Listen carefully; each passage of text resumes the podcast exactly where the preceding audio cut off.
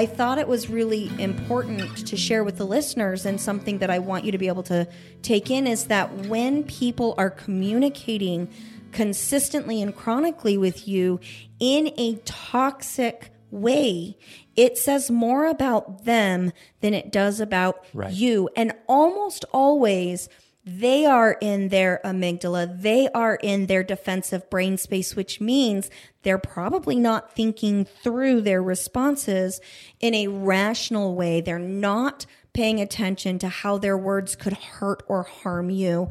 And as you do that, take it for what it is, and that is this was not shared in love, despite her claim that it was. This does not feel loving to me. And I can recognize that they are responding to, we'll say, a nerve that's been tripped.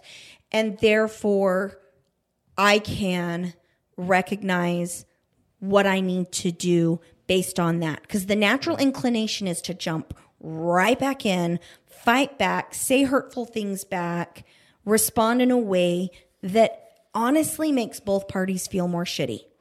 Right. Well, and you said that this says more about them than it does about me. Um, I feel like this comes at a very good time. Serendipitous was the word that Alex used because just a couple weeks ago we talked about how to have hard conversations. And now some of those hard conversations you guys have probably had. Right. And and so or maybe you're getting ready to. you Right. know. We're right in the middle of holidays. Right. There's there's going to be more. Um, we want you to be able to recognize that the statement that they made, that she made, is about her. Mm-hmm. It's not about me. It's not about you. It's not about the listener. If you can wrap your head around that, then you have greater ability to step back and go, how do I want to respond? Because who am I? Right. what what is it that I want to do and I may respond to this and but I have time to think about it. I have time to process it because I do not want to respond in a hateful defensive way. Right. I, I want to and maybe I'm again just being overly optimistic. I want to allow for understanding. A- and maybe I'm I'm wasting my breath. I don't know. Well, but can I- that's who I want to be.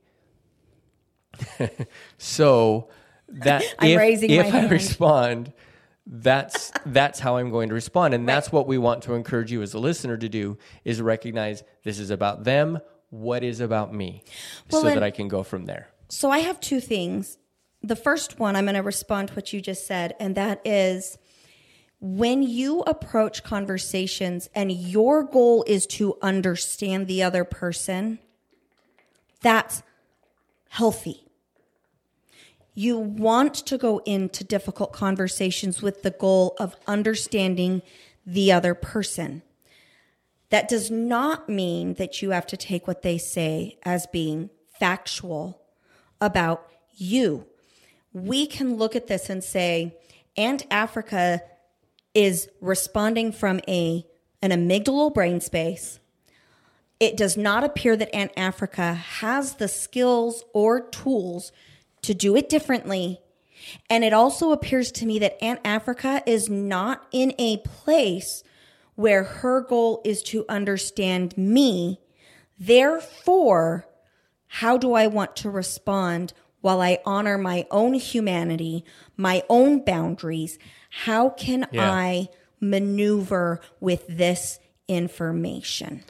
Yeah, absolutely. I think that kind of walks right into the second piece that I wanted to bring Wait, out. wait, no, wait, wait, you wait, don't wait. want to do that yet. Not Okay. yet. All right. So we've talked about how do you respond to this type of criticism and contempt when it's coming at you. But now I want to pose what about when you do this? Because we've all done this. Every I mean if you're listening to this and you are older than 18 months and talking, you've done this. Because this is a natural normal human way to respond to things that make us uncomfortable. Yeah. So when you catch yourself in a place of, I'm criticizing, I'm being contemptuous, I'm speaking like I'm mind reading for the person, I'm being hurtful in the way that I'm communicating to somebody else, What do you need to do? And that's when we utilize again that Gottman skill of I need to step away, take a 20 minute break, calm myself down, and not come back to the conversation until I am back in the brain space of wanting to understand and I'm recognizing when my brain is feeling triggered, when I'm feeling defensive, when my heart rate is elevated. Maybe take your blood pressure. You know, you've got to be able to pay attention to those physiological signs that you are not in the appropriate brain space to have these types of conversations. Yes. For me, I remember once responding to an email from my dad. My dad was very mean to me at one point in some emails, and I wrote up a response and I was shaking. I remember my hands were shaking like as I was typing. There was so much anxious, angry energy coursing through my body that I was trembling in anger and there was a lot of tension in my jaw and in my neck. And I needed to send that email. So I sent it to my sister and I said, This is how I want to respond to dad. So I sent it to my youngest sister and she responded back with, Wow, you're really angry. Do you think now is the best time to respond to dad's email? And I said, No, but I sent it to you because I needed somebody to read it. And she goes, Oh, good. Okay. Because if you send that to dad, all hell's going to break loose.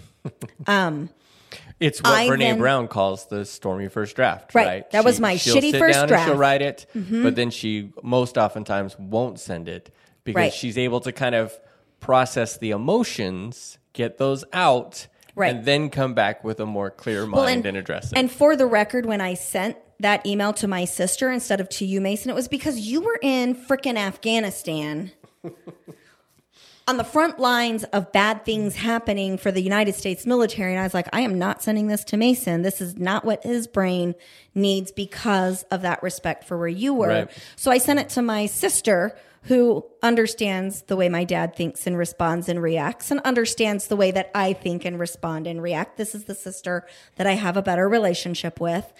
And she was very good at identifying the emotion. Wow, Sarah, you're really angry. And then, um, do you think this is a good time to send something like this to dad? Like she, I, I think there was some trepidation of, please tell me you didn't already send this to dad, which was appropriate. So utilize those safe resources. If you're like me, you need to talk it out. I mean, if y'all haven't noticed, I like to talk. Um, Mason, be quiet. and if you need to do that, then you need to have a safe person that is not a party to yeah, what you need to say. yeah. So, okay, Well, Mason, and- now you well, can go to so the second. no, you asked the question: What do you do when you're the one that sent this kind of a letter, right? And my thought is, once you get back to, and you explain this, once you get out of that amygdala, amygdala, and you're back into your frontal cortex, and you have some time to think about, and you've processed it. Maybe you had to do your SFD or Stormy First Draft and write it out. Maybe you had to talk with somebody not associated with the situation and do things my thought is think about well if i had received that letter what would i want to receive from that person Right. So, but one of the things that I see you doing, Mason, is you're using like the idea and the scripture of do unto others as you would have them do unto you. Like that. well not so much that as that i know i just interrupted you huh um, I was I was gonna say, I when you say that, number one, I if that works for you, use it, and number two, I feel like that viewpoint that you have is something that works for you that you gained from the spiritual upbringing you had, and that that's a good thing for you. Let's use it and also give credit where I got that idea from my family, from my church upbringing within Mormonism, and that you can learn good things from systems that also have toxic things going on.